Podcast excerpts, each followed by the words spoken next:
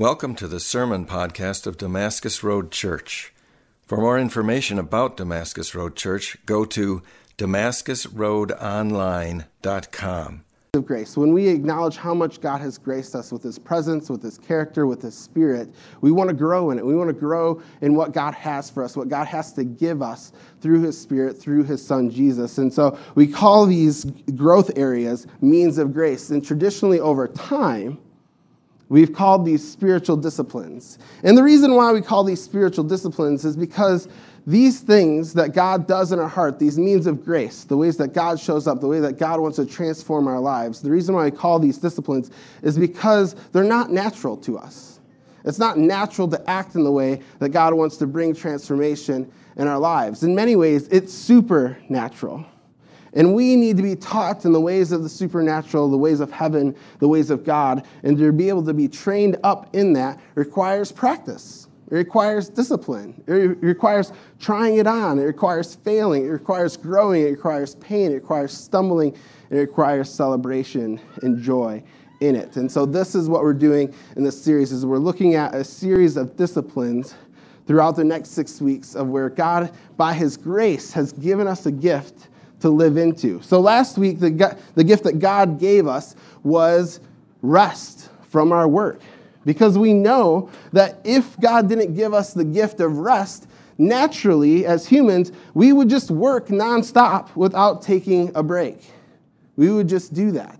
But we also learned last week that work isn't a curse either. That work isn't some result of the fall, but that work is commissioned by God and it's given to us because we are created in the image of God and that God works and God steps back and he calls his work good. God is the creator and we create because our God creates. It's part of God's character and it becomes a part of our character as well. And so last week we saw that God's grace is over rest and work, and that God's grace gives us a break from work that allows us to rest in Him, and it also calls us to live into His character that is creator, that is the imaginative, that makes something out of nothing, and that we're called to partner with him in this world. God gives us a commission in Genesis to go and rule and subdue the earth. This is God's grace among us. And so today we're going to look at two more related disciplines, and these disciplines are generosity and gratitude. And the first one that I want to look at is gratitude. So let's talk gratitude for a moment. Gratitude is the space where we become aware of grace that has been given to us. And I say aware of the grace that's being given to us, that we step into a place of gratitude, is because I believe that grace is being given to us at all times, namely through God, but also through a number of relationships and individuals through your life. There are family members right now that are giving you grace. There are coworkers right now that are giving you grace. There are people in this room right now that are giving you grace and you don't know about it. You're not aware of it. You don't see it. But when a situation arises where you do something foolish or it just becomes aware that this person is giving you grace, it's giving you something that you don't deserve, but they're, they're loving you, they're showing you compassion, they're gracious with you. When you become aware of that, the only response that we have in our heart, and it's almost automatic, is one of gratitude. We're like, oh my goodness, thank you, God for giving me the grace that is so generous in my life that I so desperately need. And so, the best way that we can begin to grow in gratitude is to grow in awareness, to grow in awareness of the ways that God gives grace to our lives. And I believe that God is constantly giving us grace in our lives in little, small, and even sometimes vain ways, but they're significant. Gratitude, in many ways, is just the quiet or even audible thank you that we give God through the small things in life. So, for example, when you're running late and you need to park somewhere and that first parking stall is open, you're just like, maybe you've parked and you're like, thank God. Thank God the space is open because I was running late. We're just like, man, it's like God see me, saw me in that moment. There's places where we say thank you when your hands are full and you can't open the door and somebody sees you in your place of need and they graciously open the door for you and they say, Come on in, you're welcome. There's this grace that comes and this gratitude that comes where You are tired and you're ordering your coffee drink, and the barista just sees you and they're like, Guess what? I put an extra shot of espresso in your drink for free today. You're like, Thank you, God. Thank you. There's places where we say thank you where our work schedule that we're not in control of works out in a way that we can go see our son and daughter play and have ba- play baseball or go dance in a play. We say thank you to God when we find ourselves in a missed accident because we looked up just at the right moment from our phone or from looking in the mirror at our kid to see the brake lights and to stop at time. We're like, thank God. There are these places and these small ways that God shows up.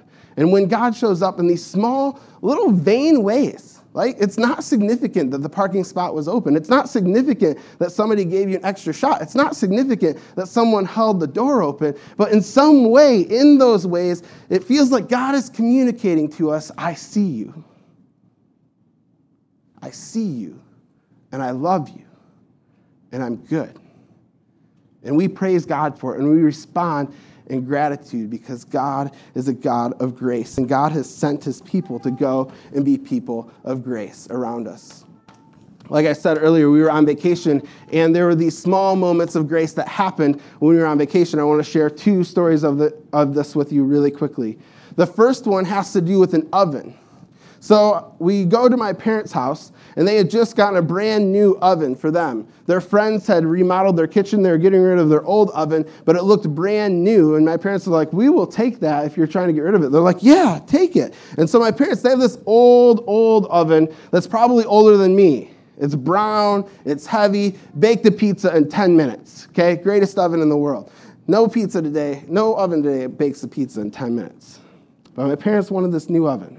But, anyways, it's time to get rid of this oven, and it's a beast. And my mom just wants my dad to take it to the dump.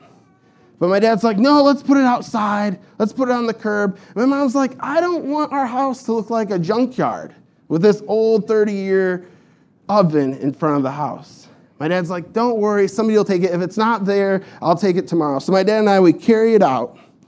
And we carry it out, and she's like, make sure it ends up in the side yard. So we carry it out to the side yard. And I kid you not, as soon as we set it down, a guy drives up in his pickup truck and he's like, You getting rid of that? We're like, Yeah. He's like, Throw it in the back. And so he just chucked it in the back. And my mom's standing in the window and her jaw just drops. I walk inside and I was like, Mom, did you say a prayer or something? She's like, No. But she's like, God is so good. Like, that timing couldn't have worked out better. We set it down and the truck parks right here. And we just go from here to in the truck, and he's on his way. Oven's gone. And we find ourselves praising God over an oven that disappears. But God is good. It feels like God sees us in these moments. The next place is we were up in Mackinaw City, and Rebecca needed a water. And so I went into one of those shops to where you would spend your life savings on a water, right? And you would spend your life savings on water because you're on vacation and you aren't staying and you spend that type of money because it's vacation. And you really don't have any other choice because all the other shops are selling water at that same price too. So I'm standing there and I'm looking at the water and I'm like, am I about to spend $3 on this bottle of water? And in that moment, a lady walks in and she's looking around the store. And I go up to the register and I go to cash out and check out. She scans the water, and I look down, and there's one of those big red signs that says, No card purchases under $5. And so I look down at that, and I look up at the women, woman, I'm like, um, and I just start apologizing because I see the sign. I'm like, I don't, I don't have anything, I don't have any cash. I'm, I'm going to have to go to the car. You start doing this awkward thing. I don't know if you've ever been there where you needed $5, but you didn't want to spend $5 and they need cash, and cash is in the car. And so I'm starting to explain this. I'm getting all clammy and awkward. And this lady sees my situation, and she's like, Don't worry, put it on my tab. I'm going to buy a bunch of stuff anyways. And both of us look at her like, Are you serious? And I'm looking at her like, Do you know how much this water is? and she's like, Yeah, yeah, don't worry about it. She's like, I'm about to see my middle son who I haven't seen in two years. She's like, Today is a good day. and I'm excited. She's like, the best way that you can celebrate today is just go and take the water and have a great day. And I said, I will. I will have a great day. And I hope that you enjoy seeing your son. And she's like, I'm looking forward to it. So I get to the car and I give Rebecca the water. I'm like, you won't believe this. I was like, this lady just paid for our water. And she's like, oh, wow. God is so good. God is so good. And the reality is that God is good. And we have these moments where we can respond in gratitude, where God graces us with his presence, where he sees us and he loves us. But the thing is, that it's easy. It's easy when it looks like God is for you, when the parking space is open, when the bottle of water is given, when the oven is taken. But the thing is, is what begins to happen when we start having one of those days. You know, one of those days. One of those days where everything that could go wrong does go wrong. And the thing is, is that those days often turns into weeks. And those weeks then turn into months. Those months then turn into a season, and that season can turn into years. And in that space, we begin to question Does God see me? Does God love me? And is God good? And that reminds me of a man in the Bible called David. David was a man who was anointed as king by the prophet Samuel. David was supposed to be king. The problem was is that the guy named Saul, who God had installed previously, is still alive and still king. And so David, he can't just go and forcefully remove it. He knows that that's not the way that God wants him to take over the kingdom is by forcibly killing Saul and removing Saul. And so David actually goes into the service of Saul. And as David serves Saul, God gives David incredible blessing and triumph and victory to where David becomes more popular than Saul. And this rubs Saul the wrong way. So much so that one day Saul sets it in his heart that he is going to kill David. And so David, in this moment, has to go running and fleeing for his life. Like he didn't have a moment to pack his bags, he didn't have a moment to say goodbye, uh, other than to his best friend Jonathan. And he just goes and he goes running out into the wilderness as Saul puts out an all call for David's head throughout the Israelite kingdom. Now, if you've been to Israel, there are literally thousands and thousands of caves in the hillside.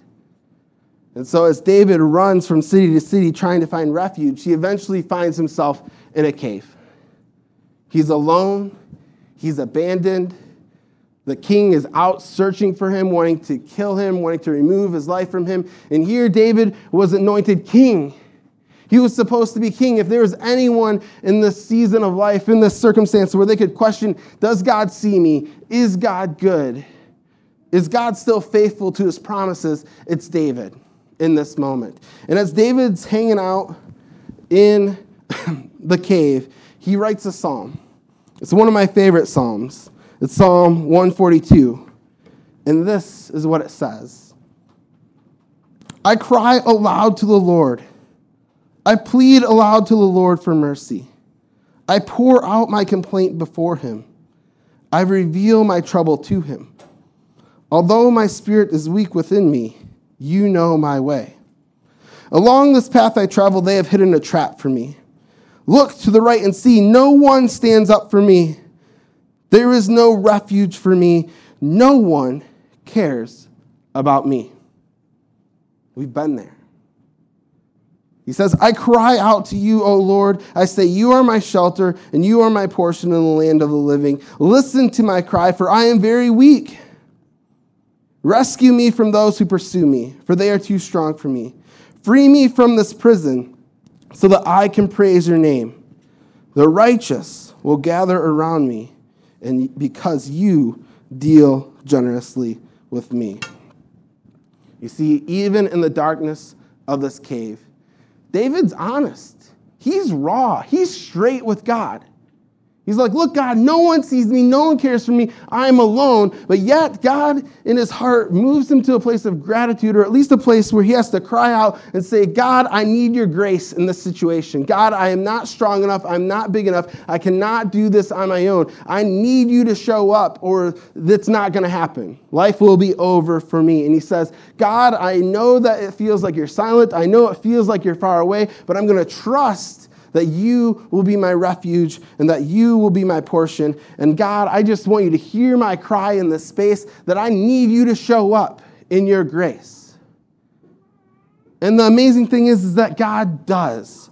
God does show up. In 1 Samuel chapter 22, this is where this experience is happening for David. It also happens within the narrative of the Bible, not just in the Psalms, but it happens in 1 Samuel chapter 22, and this is what it says. It says, David left Gath and took refuge in the cave of Adullam.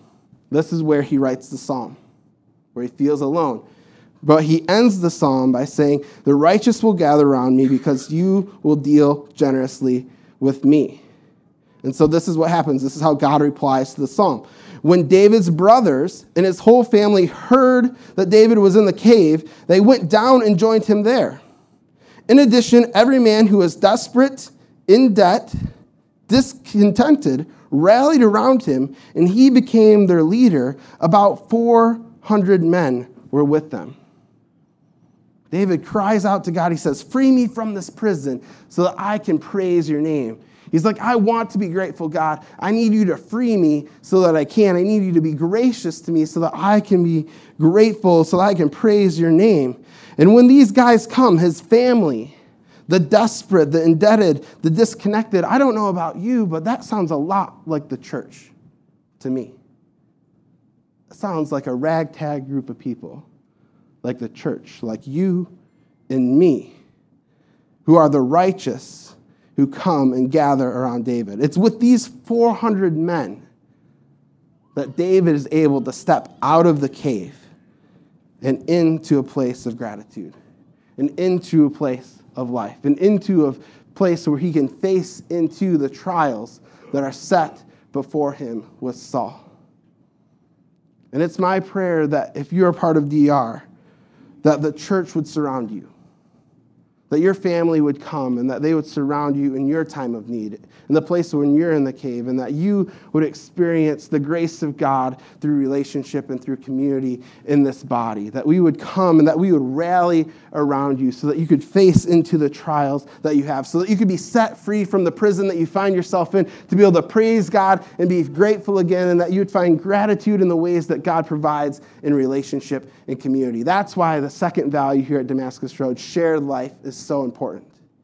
We share life together, and this is what it looks like. So, what I want us to do for a moment is instead of continuing to talk about gratitude, is I want us to, to experience gratitude. I want us to take a moment and I want us to just be silent for a moment and listen to God and ask God, where is there a relationship in my life where I am grateful that they were there and that they showed up? Maybe this person walked through some stuff with you.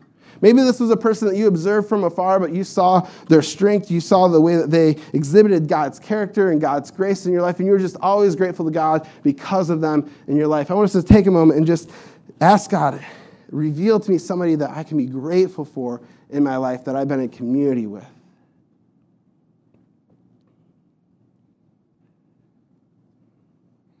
I want you to do is whoever comes rising to your mind, Feel your heart probably warms, it probably quickens a little. You're, you're starting to feel gratitude and the grace of this person. What I want you to do is, I want you this week to send a letter, send a text message, send an email, make a phone call, and just let this person know and say, Thank you for being there.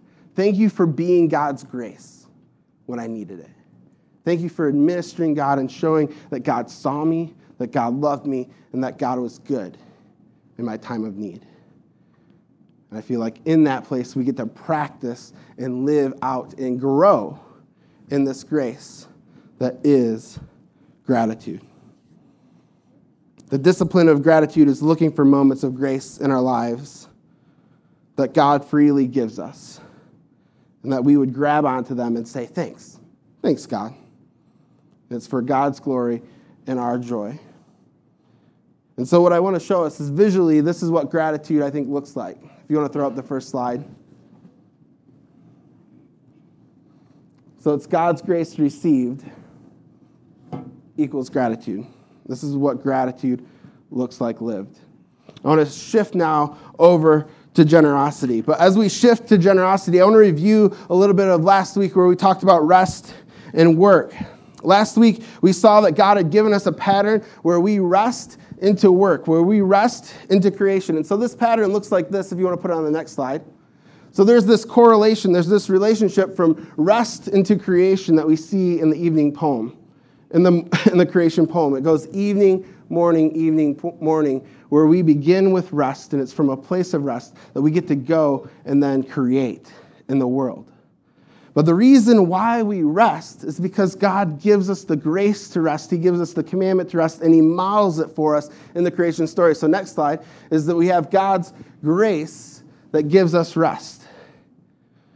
and then what we see is that it's God's character that we go and create. You see, the reason is, is that it's not like we do a bunch of resting, and then we're like, well, I guess I've rested enough, I'm going to go work and we don't work, and then we're like, well, I guess we worked enough, I guess I'm going to rest. You, like, there's a link there. But the reason why we rest is because God has given us a gift that is rest, that is Sabbath. And the reason why we work is because God has given us his character and his image that goes and works and that goes and creates and that we find joy in creating. And I believe that this pattern is also true when we talk about gratitude and generosity.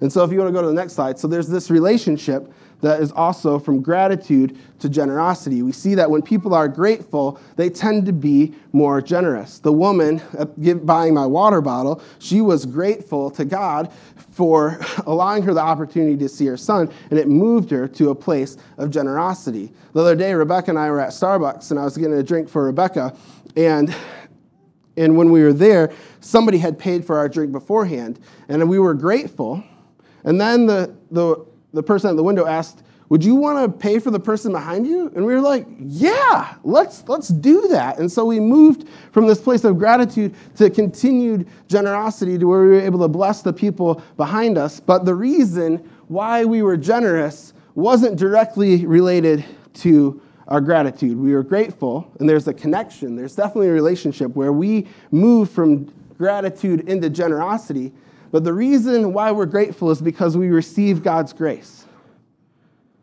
But I think that this oftentimes is where the model ends, is that we think that we receive God's grace, we're grateful, and then that means that we should then go and be generous to other people, that we should go and be gracious to other people. And that's true.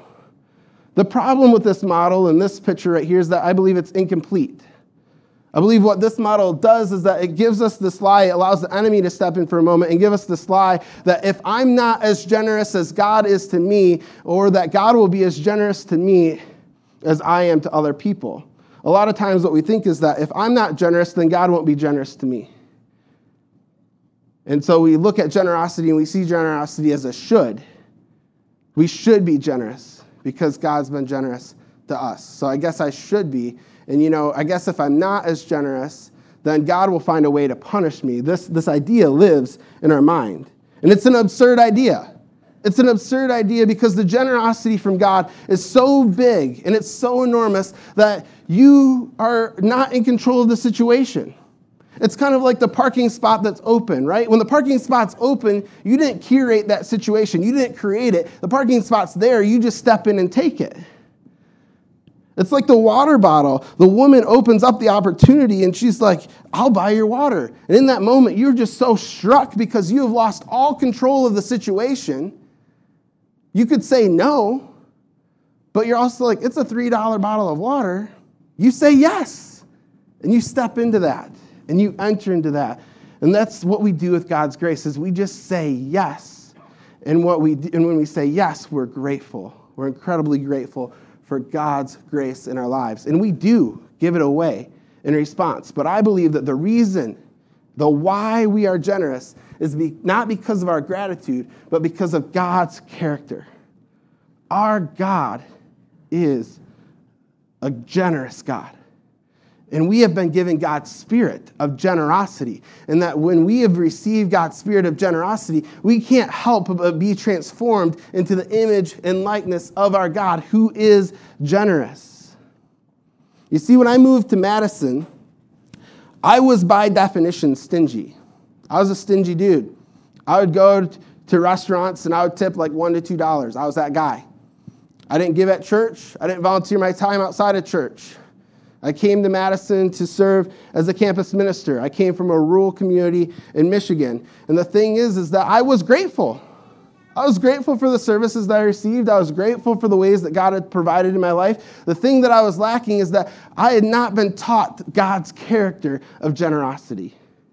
I had not been taught that God is generous and that we should be generous because of who He is. My gratitude was not yielding generosity the way that we think that it should or the way that we ought. And this is why I believe that it's a character issue from God that we grow in generosity. And so, what I needed when I moved to Madison and I was given one to two dollar tips and I wasn't giving, what eventually happened is that God started stirring in my heart. He's like, I want you to know me. I want you to know me at a deeper level. I want you to know my grace. I want you to know my love. I want you to know my generosity in your life. And I was like, okay, what should I do? And he's like, he's like, you should start to give. And what would happen is that my friends started to confront me on my tipping. Because it's all public. You like write down the number and like you try not to look, but you see, and I'm just like, man, they're giving five, seven, eight dollars. And then one day my pastor has coffee with me and he's like, Why aren't you giving at church? And I was like, I, I, I, I don't know. And the beautiful thing is that when my friends confronted me and when my pastor confronted me about my giving and my lack of generosity, they didn't come from a place of should. My friends were like, You should tip more. This is Madison, get on the page, right? They, they didn't do that. They should have done that, but that's not what they did. My pastor, he should have been like, You should be giving. I don't know why you're not. You, you're in ministry, right? Like this, like giving's a thing. And instead, the way that they approached it is they came to me and they're like, Why not? Why not be generous? Why not? Why are you not generous? And the thing that I realize is that as we wrestle with generosity, as we wrestle with the decision to be generous, what comes into play is fear is we're afraid. We're afraid of losing. We're afraid of giving. We're afraid that if I give this $7, if I give this tithe, if I give this amount to the church, that I'm not going to have enough for tomorrow. And it's from a place of fear that we remain in this place of stinginess, in this place of self protection, in this place of hoarding. And the reality is that God wants to break us free from that. And so when my friends and my pastor came to me and they were like, why not? I had to confront my fear of not being generous. I had to confront my fear of scarcity, that there wouldn't be enough. And so I began practicing generosity in a way that seemed absurd. I gave more on tips than I ever thought was possible because I came from a background where tips were earned, baby. You earn those $2 to a place here where I just write the tip because it's what you do, because I'm being generous, because God has given so much. It's in God's character to be generous. And so I, when I go out and eat, I'm going to be generous on the tip line. And then when it came to church and God confronted me here and He's like, You should be giving, I realized that I should be writing checks that were also absurd and they seem absurd. They feel uncomfortable and it hurts. And it's because there's fear around generosity of like, if I give this away, what won't be there in the future? What can't I buy? What, what experience can't I have? But the reality is that God wants to meet us in a place and He wants to show us how He is generous and how He is kind and how He begins to set us free when we enter into a place of generosity. You see, what happened is, that when I opened my heart, as I was being challenged by God to be more generous, what I found was is that I began to see the world from God's perspective my perspective began to change to where I was able to start to see how God saw other people. I began to being more gracious. I began being more loving. I began being more kind. And as we become more kind and more gracious and more generous, guess what happens? There's more opportunities for other people on the receiving side of that to feel gratitude and to experience God and to say, Thank God. God sees me and God is good and God loves me and that God is present. When we look at the word generosity, the word generosity means, do you guys know what it means? It means of noble birth. Of noble birth. That is not where I thought that definition was going when I looked it up. I looked up generosity, I looked it up with every word that I look up. I'm like, what's the etymology of this? I was like, of noble birth. I'm, are you serious? And then I was brought to this place of Romans chapter 8, 14, where it says, We who are led by God's Spirit are sons of God. For you did not receive a spirit of slavery to fall back into fear, but you received a spirit of adoption as sons, by which we cry out, Abba, Father. The Spirit Himself bears witness with our spirit that we are children with God. And if we are children, then we are heirs, heirs of God and fellow heirs with Christ, provided that we suffer with Him in order that we might be glorified with Him. For I consider that the sufferings of this present time are not worth comparing with the glory that is being revealed before us. You see, we are generous not because we're grateful, but because God is generous because of who God is and because of who we are, because of who God is. We are generous because we have a generous God. We have a God who owns the cows on a, the thousand cows up on the field. And when our God is the king and the creator of the universe, when our Father is the good Father who gives us good gifts, the question is why not be generous? Why not be generous? Why not give it all away? And this is where we have to go to war within ourselves and confront our fear, to confront our fear of scarcity. And the reality is, is that when we grow in this grace of generosity, when we begin to enter into generosity, it's hard. It was hard to write bigger tips. It was hard to start giving to the church. It's difficult, but that's the way dif- disciplines work. The thing is, is that we're, we're, we're working in the place of the supernatural, not the natural. And the thing is, is that sometimes the supernatural doesn't feel like how we think the supernatural should feel. Sometimes we think the supernatural should just feel, I don't know, supernatural, right? Like, wham, I get hit and everything becomes great. We don't think that the supernatural is going to require us to make sacrifice, to dig in, to reach in and evaluate our hearts and the lies that we believe. The reality is that we are sons and daughters of the Most High King. We are of noble birth. We have the resources to be generous. And the reality is that generosity does hurt. Jesus warns us this in Matthew 16 24. He says this He says, If anyone would come after me, let him deny himself and take up his cross and follow me. Whoever will save his life will lose it so when we hoard, when we protect, when we have a scarcity mindset, we are in a place where we are in danger of losing our lives. We think that we're going to be more happy when we hoard and we hold things in. The reality is that they've done studies, secular studies, that show that people who are more generous just are generally more happy. They're more happy people because they understand the joy of what it is to give it away. Jesus continues by saying, But whoever loses his life for my sake will find it. What will it profit man if he gains the whole world but forfeits his soul? What we shall we say? What shall a man give in return for his soul?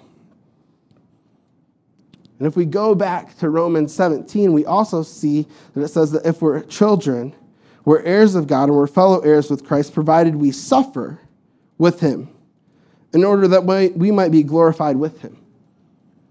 There's going to be a cost in our generosity. And that's hard to step into sometimes. But there is a cost for God and His generosity as well. And if God's willing to make the sacrifice and if His Spirit's within us, He's going to compel us to make the same sacrifice as well. That's why Jesus invites us to pick up our cross and go with Him. We should not be surprised when the beginning moments of generosity hurt.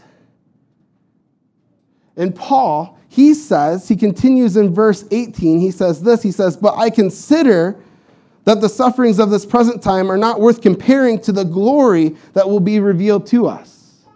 Anyone who has grown in generosity, anyone who has experienced the grace of generosity coming into their life, knows this, knows this truth that there is joy on the other side of the sacrifice that is generosity. Joy that cannot be contained, joy that is difficult to explain, but is one that you just know brings the kingdom of God forward into this world. And that's what we're about. That's who we want to be as a people. We want to be generous because our God is a generous God. In Malachi 3:10, this is the quintessential verse on generosity, by the way. You've probably heard it a million times. It's often gotten cliche. I almost didn't mention it because I'm just like, it's such a cliche verse. And this is what Malachi 3:10 says. He says, "Bring forth the full tithe into the storehouse, so that there might be food in my house, and thereby put me to the test," says the Lord of hosts, "if I will not open the windows of heaven for you and pour down a blessing on you until there is no more need." Jesus, God says, "Test me in this." And there has been a number of times where I've sat where you are sitting and I have heard preachers quote this verse, and I've sat there with my arms crossed and I said, Yeah, whatever. You're supposed to quote that verse because it's there. And it's really inconvenient for me. The reality is, is that I've lived it, I've seen it, and it's true. It's true. When I started giving generously to the church, when I started giving generously as I went out and serving to the services, I started living a more generous lifestyle, guess what God started doing in my life?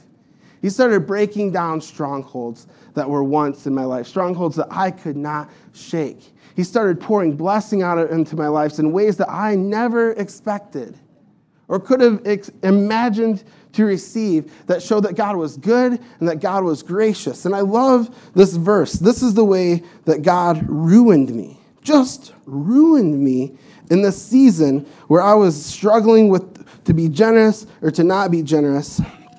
And it comes from Ephesians chapter 3. It's actually chapter 2. And it says, let's see. I wasn't planning on sharing this, but I've got to share it. It's so good. So it says this It says, You too previously lived among those who, in their fleshly desires, carried out the inclinations of our flesh and thoughts. And you were by nature children of wrath, as were the also other. But God, who is rich in mercy, you could say who's rich in generosity, because of his great love for us, made us alive again with the Messiah. Though that even though you are dead, you are saved by grace. Together with Jesus, he also raised us up and seated us in the heavens. This is where we become of noble birth, so that in the coming ages he might display the immeasurable riches of his grace through his kindness in Christ Jesus. For you are saved by grace, not through faith. It's not of yourselves, it is God's gift it's not from works that anyone would boast, for we are his creation, created in Christ Jesus for good works, which God prepared ahead of time that we would walk in them. You see, when I had this poverty mindset, when I had this mindset where I just needed to hold into my belongings and not be generous, the mindset that I had was that I had to earn God's love, that I had to earn God's grace that I had to hoard that too, that I had to prove myself. And what I found is that when God opened my arms and ripped them open to generosity and giving and freedom, He also opened me up to receiving His grace and His love and His character. And ultimately, I believe in salvation. God is good, and He wants you to know that He loves you and that He sees you, and that He has poured out blessings on you that He wants us to grow in His character like Him. You see, when we grow in the character of God, when we grow as generous, we grow in our knowledge and understanding of God and our relationship with Him. When we are generous, our perspective of the world shifts, and we begin to see the world through God's eyes. And when we share the riches of the kingdom of God in our time, it's through our presence and through our work and through our finances that we testify to the rest of the world that God sees us and that God loves us and that God is good and that He's for us. So, what I want us to do is we're about to enter into a response time. A response time where we worship God and we give Him praise for the ways that He has shown His grace to us. It's also a response time where we come and we take communion, where He gave His life up for us and remember the sacrifice that He's given us. And if for some reason you missed the plates or you've been moved to a place where you want to grow in God's character of generosity, there's giving boxes on the side where you can respond in that way as well. And so as you come to this place of worship, as you come to this place of response, what I want us to ask the question is, is I want you to enter into a place of prayer. And if you're in a place where you're just not feeling grateful, I want you to ask God, meet me there. Meet me in this place of my ingratitude and soften my heart and show me that you are good. Show me that you love me. Show me that you are near. And I pray that God would meet you in that place. If you're in this spot where you are struggling with what it is to be generous, or you feel God stretching you and growing you in your generosity, because it's a work that's not complete. It's not. It's a work that's not even complete in me. It's a work that's continually growing, continually stretching. If God is working that inside of you, just ask God, God, soften my heart to your character that is to see others and to give grace and love to others, that you might administer that to others as well. Last week, and in conclusion, Shannon read this verse from Matthew 11 28. And it says, Come to me, all you who labor heavy laden, and I'll give you rest. Take my yoke upon you and learn from me, for I am gentle and lowly at heart, and you will find rest for your souls. For my yoke is easy, my burden is light. And so, in this response time, just turn to Jesus, take on his yoke, whether it's in gratitude or in generosity, and learn from him. Learn from him and receive from him this morning because he's good, he loves you, and he sees you. Amen.